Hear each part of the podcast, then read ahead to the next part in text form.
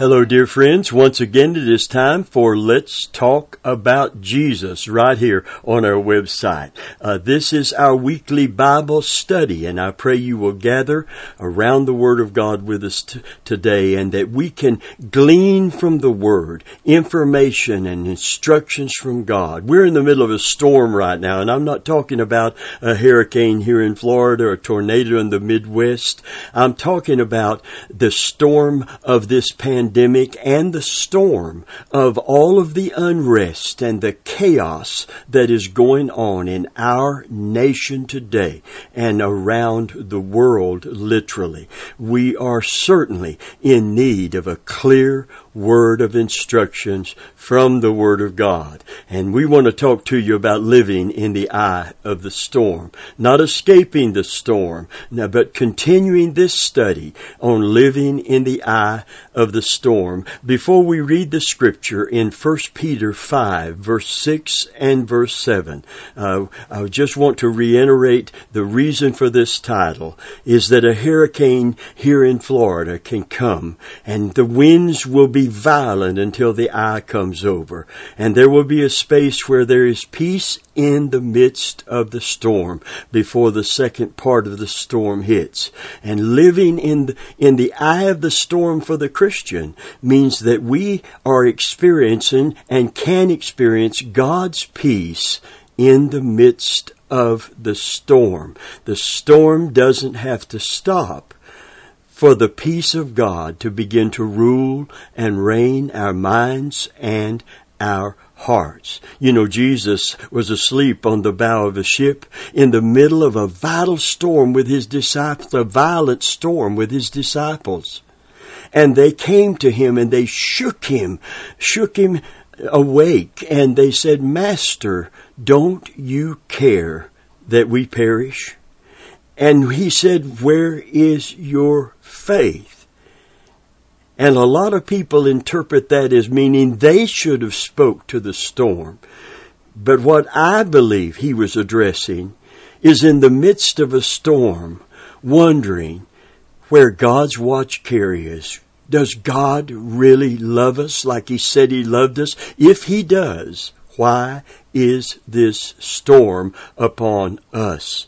Why didn't he keep us from this storm? In this case, Jesus said, "Where is your faith?" And he walked uh, to the to the uh, to, to to look out over that stormy sea, and he said, "Peace, be still." And the Bible said immediately there was a great calm of the sea. Now I'm going to say this to you today. God doesn't always speak to the storm, but he will always speak to the storm the storm has created in your heart and in your mind and my heart and my mind. That's what Christian peace is all about. And if you've turned to 1 Peter 5, 6, and 7, uh, I, I, want to read you some words. Uh, uh, Shirley Caesar sings a song. I'll read you a chorus of it. It's about storms. Said, When the world that I've been living in collapses at my feet, and when my life is all tattered and torn, though I'm windswept, I've been battered, I'm going to cling unto his cross. I'll find peace in the midst of the storm. Is that all right? There is peace, he says, in the midst of the storm tossed life. There's an anchor there's a rock to build my faith upon. Jesus Christ is my vessel, so I fear no alarm. He gives me peace in the midst of the storm. Casting Crowns made a, a song popular and so many people related to it way before this pandemic hit because the storms of life have been coming one after another. The longer you live, the more storms you will experience. And I want to read you the words of that song. I'm sure by now God would have reached down and wiped our tears away, stepped in and saved the day. But once again I say amen that it's still raining and the thunder rolls. I barely hear your whisper through the rain. I am with you. And as your mercy falls, I raise my hand in praise the God who gives and takes away. And I'll praise you in this storm. I will lift my hands that you are who you are. No matter where I am and every tear I've cried, you hold in your hand. You've never left my side. And though my heart is torn, I will praise you in this storm. Hallelujah. Listen, friend of mine, there is peace in the time of trouble. There is refuge in the midst of the storm. And that's what 1 Peter 5, 6, and 7 is talking about, that there is a place in the eye of the storm where we can find peace and we can rest in the full assurance that the God who said he would never leave us and never forsake us is right there with us when the storm comes. Amen. It simply says, humble yourselves therefore under the mighty hand of God that he may exalt you in due time, casting all of your care upon him, for he careth for you. He careth for you. The first thing we notice here, and the reason these two scriptures need to stay linked one with another, is because it doesn't begin by just trusting God to get you through the storm. It doesn't begin by just believing a promise of God in the midst of the storm. This kind of peace comes fundamentally and foundationally by humbling ourselves, therefore, under the mighty hand of God. Again, it doesn't begin by believing God with strong faith. That's how it ends up. It begins by trusting God with deep humility. I want to say this again. This is so important. It doesn't begin initially by believing God with strong faith. That's how it ends. It begins by trusting God with deep humility. In 2 Chronicles 7 verse 14 says, If my people who are called by my name will humble themselves and pray. You see, we release our faith in prayer, but we prepare our heart to believe by humbling ourselves. In the Hebrew, that word humble means to be subdued. It means to be under. That's why the scripture is clear here. Humble yourself where? Under the mighty hand of God. And the Bible has much to say about this mighty hand of God. In Exodus 13:3, it says this is after Israel God's people had been delivered out of Egypt and saved from slavery. Listen to what it says.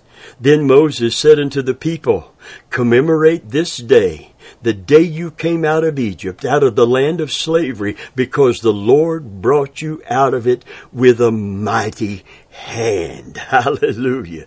And then we skip ahead to Deuteronomy, verse, chapter 4, verse 32 through 39. Listen, Listen to what it says about the mighty hand of God that we are, we are to, to be under that mighty hand. We are to ascribe unto him literally the sovereignty and the authority and the power over every event in our life and every event in the world. He is still in control when it seems like everything is out of control. Listen to Deuteronomy 4:32 through 39. It said, "Ask now about the former days, long before your time, from the day God created man on the earth, asked from one end of the heavens to the other, has anything so great as this ever happened?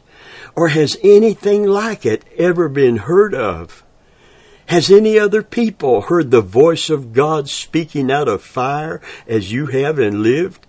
Has any God ever tried to take for himself one nation out of another nation by testings, by miraculous signs and wonders, by war, by a mighty hand and an outstretched arm, or by great and awesome deeds like all the things the Lord your God did for you in Egypt before your very eyes? Verse 35. You were shown these things so that you might know that the Lord is God. Beside him there is no other.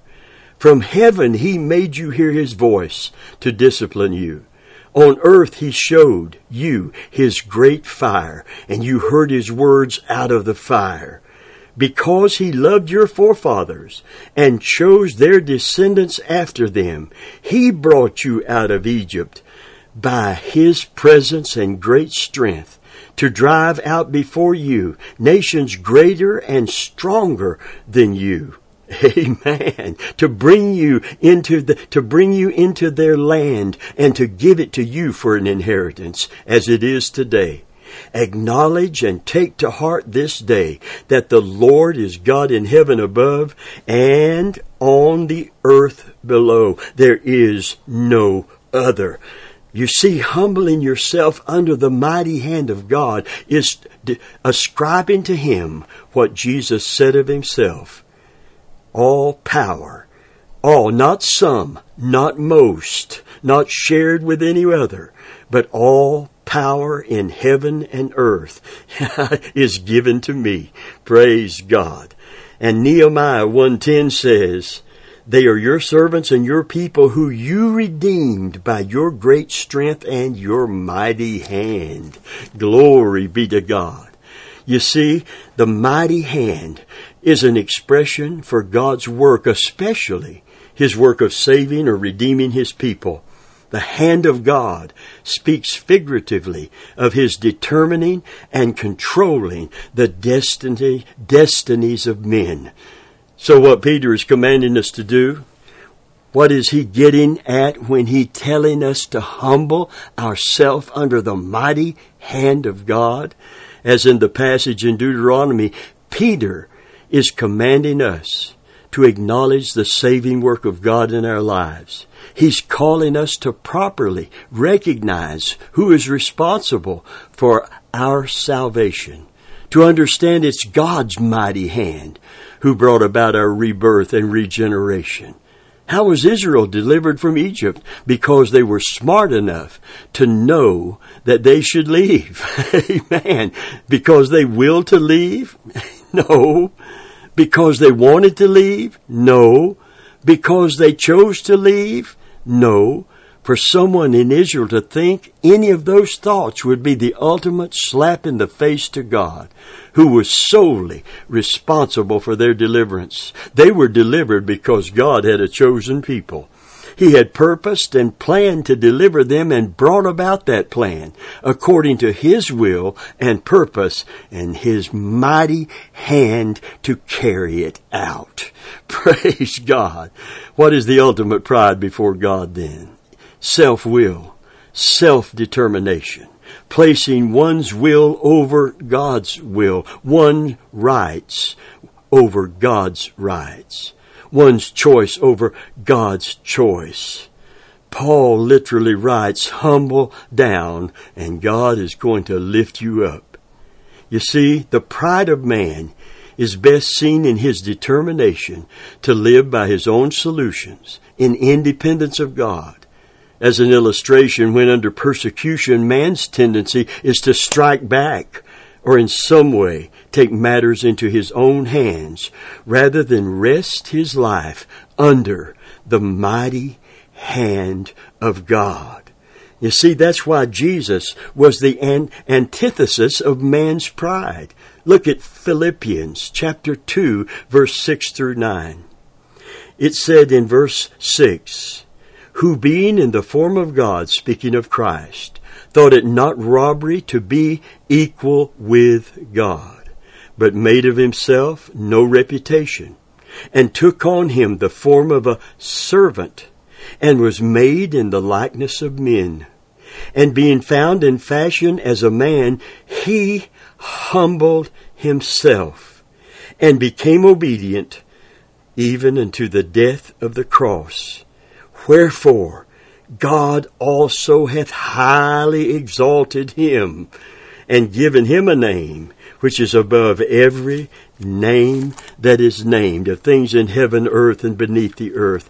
And it's all to the glory of God. Hallelujah. Upon him, upon him, no one can cast their cares upon him until we surrender our wills and our ways to him. I want to say that again. No one can cast our cares upon him until we fully surrender our wills and our ways unto him. Peace and power come to us when we let go and let God. I hope Pastor Venable is listening to this sermon. I am, and I'm hearing it again as I'm ministering this particular teaching to everyone that has come here today. Listen to this, this wonderful, wonderful testimony of a, a man who just gives his first name is Bill. He was an alcoholic. He said a miracle has taken place in my life. My addiction had become so great I was not able to function in speech or normal physical movements.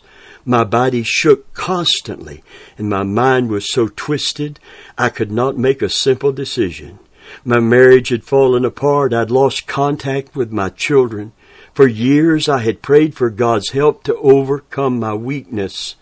Now I know that He did, now I know that He did not answer them. I know how he had to let me go through the horrors and nightmares so that I could understand and appreciate what it means to enjoy the love and peace of mind that can be found only by accepting Christ as my Savior. I finally realized I'd failed completely in trying to control my life. I asked God to take over my life. Life today is great, and I'm at peace with myself. My family and friends love me, and I even love myself. Now, this is not the self-love that that that that brings us into pride and self-sufficiency and self-exaltation. This is finding peace between ourself and God and peace between in who we have become now that Christ has come to live within. He said, when I get upset, I remember to let go and let God take over. Faith in God will bring miracles. Your friend Bill. You see, it's that surrender to our, our to our Lord and Savior. People want salvation without His Lordship. People want God's peace without His reign in our heart and in our mind. And it doesn't work that way. You know the reason I can cast my cares on the Lord today, the whole of my anxiety, is because I know that He is in control. I know He loves me. I know He has a will and purpose for my life. And I know, and this is that knowledge. This is that knowledge. Romans 8, 30 and 31. It said, For we know, we know that all things work together for good to them that love the Lord and are called according to his purpose. Hallelujah. Everything the good, the bad, the ugly, and all in between. God is able to weave all of that into the fabric of His will and purpose for our life and bring good for us and glory to Him. Now it doesn't get any, He's blessed and we're blessed. I mean, it doesn't get, it doesn't get better than that if it's if he does something for our good that brings him glory in doing it you see, Romans, Romans chapter 8 and verse 29 says, 28 says, that all things, we know that all things work together for good to them that love him and are the called according to his purpose. And then verse 29 says, for whom he did foreknow. He did predestine to be be conformed into the image of his son. And that's why it said, let this mind be in you. This mindset, which was also in Christ the Lord, who made of himself no reputation. Amen. And humbled himself, humbled himself, and was obedient even unto the death of the cross. It's that humbling ourselves under the mighty hand of God.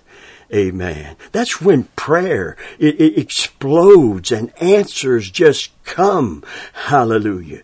Amen. This is the confidence we have in Him, the scripture said, if we ask anything according to His will, He heareth us. And if we know that He hears us, we know that we have the petitions that we've desired of him. It would, you see the logic of this. If God wills something and we pray according to his will, we know he's going to do it. He's willed it before we even prayed it. And when we discover his will by what?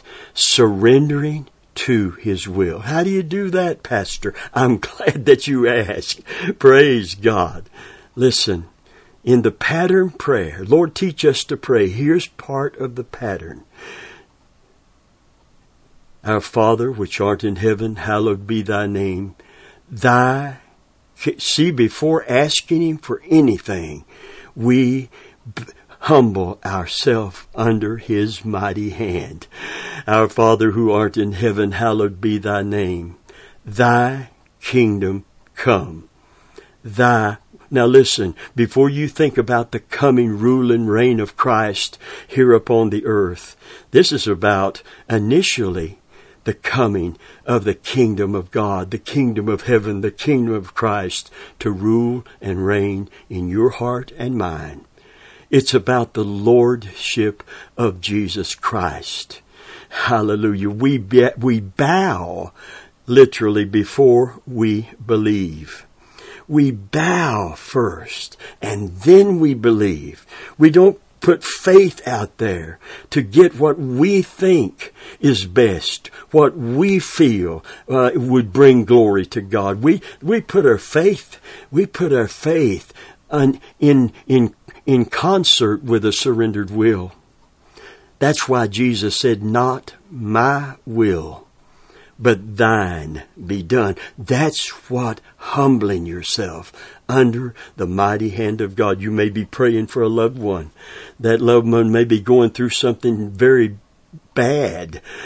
And it may take that to bring that person to God like it did Bill here. Humble yourself under the mighty hand of God. Trust God with your loved one. Give your loved one literally to the Lord you know, if you go out and you're trying to save someone that is drowning, you better know how to swim and you better be good at it. Because if you don't, not only are they going to drown, but you're going to drown too. And sometimes we're, we're just trying to, to go out and in ourselves get someone out of their trouble because we're deeply concerned. We're worried about them. Give them to God and let God take them through whatever it takes to bring them out of the prison house that they're in and to get them secured for heaven. Just let God be the God that He is. Trust the person you love the most with the person who loves them more. And that is God who loved enough to give His only begotten Son that whosoever would believe on him would not perish, but have eternal life. You see this surrendering to his will. I've, I've even heard it said, uh, you know, not to even pray if it be thy will. Well, you don't have to pray if it be thy will if you see it clearly in the Word of God. But everything is not clearly brought forward in the Word of God there are some things that we do not fully understand. Sometimes we don't know how to pray as we ought, but we know the posture we're to be in when we pray, and that is under the mighty hand of God. Hallelujah. It is so good to give my family, to give my life, to give the ministry God has, has granted to me to give that to God and to say, Lord, it's all in your hands. I, I, sometimes I hold my hands out with nothing in it representing everything I am and everything I have and I, I hold them up I wish you would do that right now. If you want to humble yourself under the mighty hand of God so that you can give Him everything that, that concerning your life and experience the peace that He has made a provision for you and to have, just cup your hands together. Yeah, you, you may have seen this. I've got a, I've got something for water for the little birds that come on my porch and it's two hands that are cupped full of water for them to come and drink. And I cup my hands like that and I hold them up to the Lord. And I say, Lord, everything that I am, everything that I have, everything that I cherish, everything that I love, everything that is so important to me, it's so important and I love them so much. I dare not try to hold them in my hands, but I lift them up and place them in your hands because your hand is a mighty hand. Glory be to God. Hallelujah. Listen, dear friend, if we submit to His will, surrender to His sovereignty, and then rest assured, God is going to see to it. God is going to work it out. And then we can claim verse 7 of 1 Peter 5, casting all of your care upon Him, for He careth for you. Praise God. Hallelujah. I don't know. We're trying to get a lot in and there's a lot to chew here, maybe before you swallow. But stay with us in this Bible study. Remember, if we ask anything according to His will, He heareth us. And if we know that He hears us, we know that we have the petition that we've desired of him. Glory be to God. I want you to look with me at some storm tossed people and what they did in Psalm 107, verse 23 through 30. It said, They that go down to the sea in ships, they that do business in great waters, these see the works of the Lord and his wonders in the deep. For he commandeth and raiseth the stormy wind which lifteth up the waves thereof. They mount up to the heavens, they go down again into the depths, and their soul is melted because of trouble. Anyone relating today, you have those great highs and those terrible, terrible lows.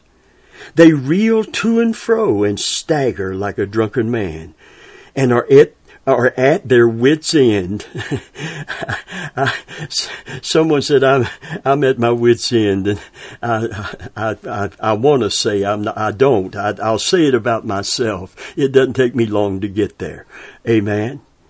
Then they cry unto the Lord. Then they cry when they can't handle it when they just can't work it out, when they can't figure it out, they're at wits' end, then they cry unto the Lord in their trouble. and he bringeth them out of their distresses. What a good God. He says, you know, sometimes it takes these storms to get my people or any person to recognize just how much they need me and to look to me with all of their heart. Then they cry unto the Lord in their trouble, and he bringeth them out of their distresses. He maketh the storm a calm. Remember, he can speak to the outward circumstance, or he can speak to you and I in our heart and speak to the tumult that the storm has created within. He maketh the storm, verse 29, a calm, so that the waves thereof are still. Then they are glad because they be quiet. So he bringeth them unto their desired haven.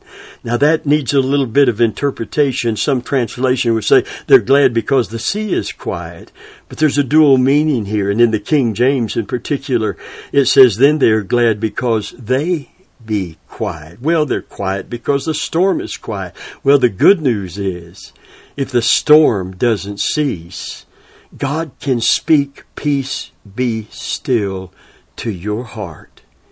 And if you will commit your way unto the Lord and trust also in Him, the scripture said he will bring it to pass.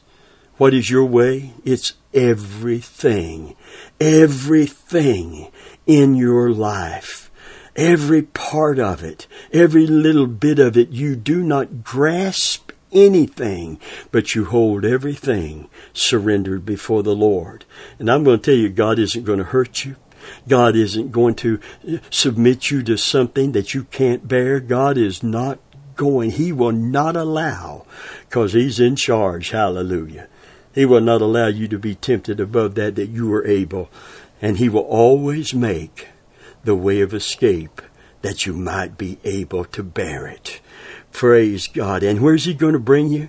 He's going to bring you to your desired haven, to that place that we all search for when the storms of life come, that harbor where we are safe, where we can lay our head down and rest easy that God is in charge and God is in control and our faith in Him doesn't waver because we know that all things. It didn't just say all things work together for good. It's something you have to absolutely have a revelation of and a personal realization of. But when you do, praise God, that knowledge that God is in control and that everything from that point forward is working together for your, his, the predestined purpose of every child of God for whom he did foreknow, he did predestine to be conformed to the image of his Son. So let this mind be in you, which was also in Jesus Christ. And humility is the, the centerpiece.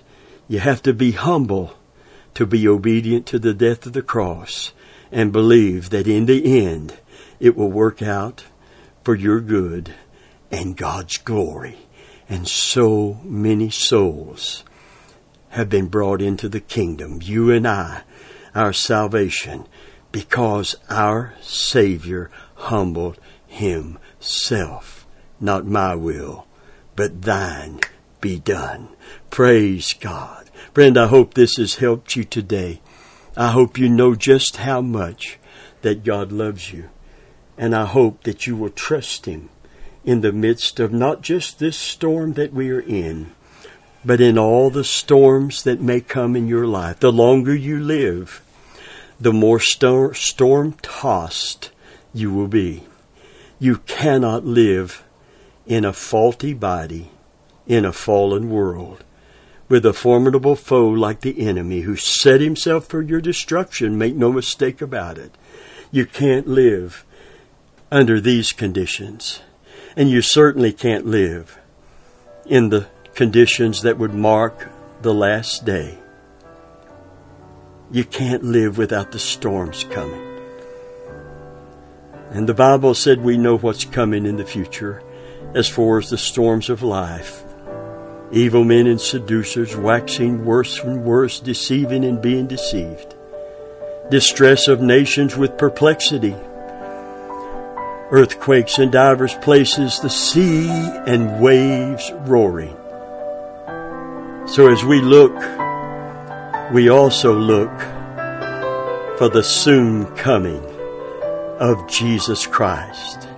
And we know up until the moment He comes that we are kept by the power of God until the day of redemption.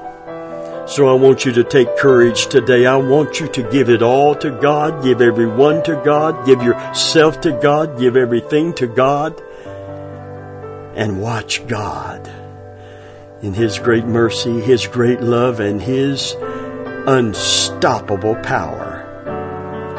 Bring good out of everything that touches you and me and bring glory to Himself. Oh, friend, if you don't know Jesus as your Savior, you have no hiding place. There's no one to call on in the storm, no one to cry into. Come to Christ, repent of your sin, receive Him as your Lord and Savior, and come back next week and let's talk about Jesus.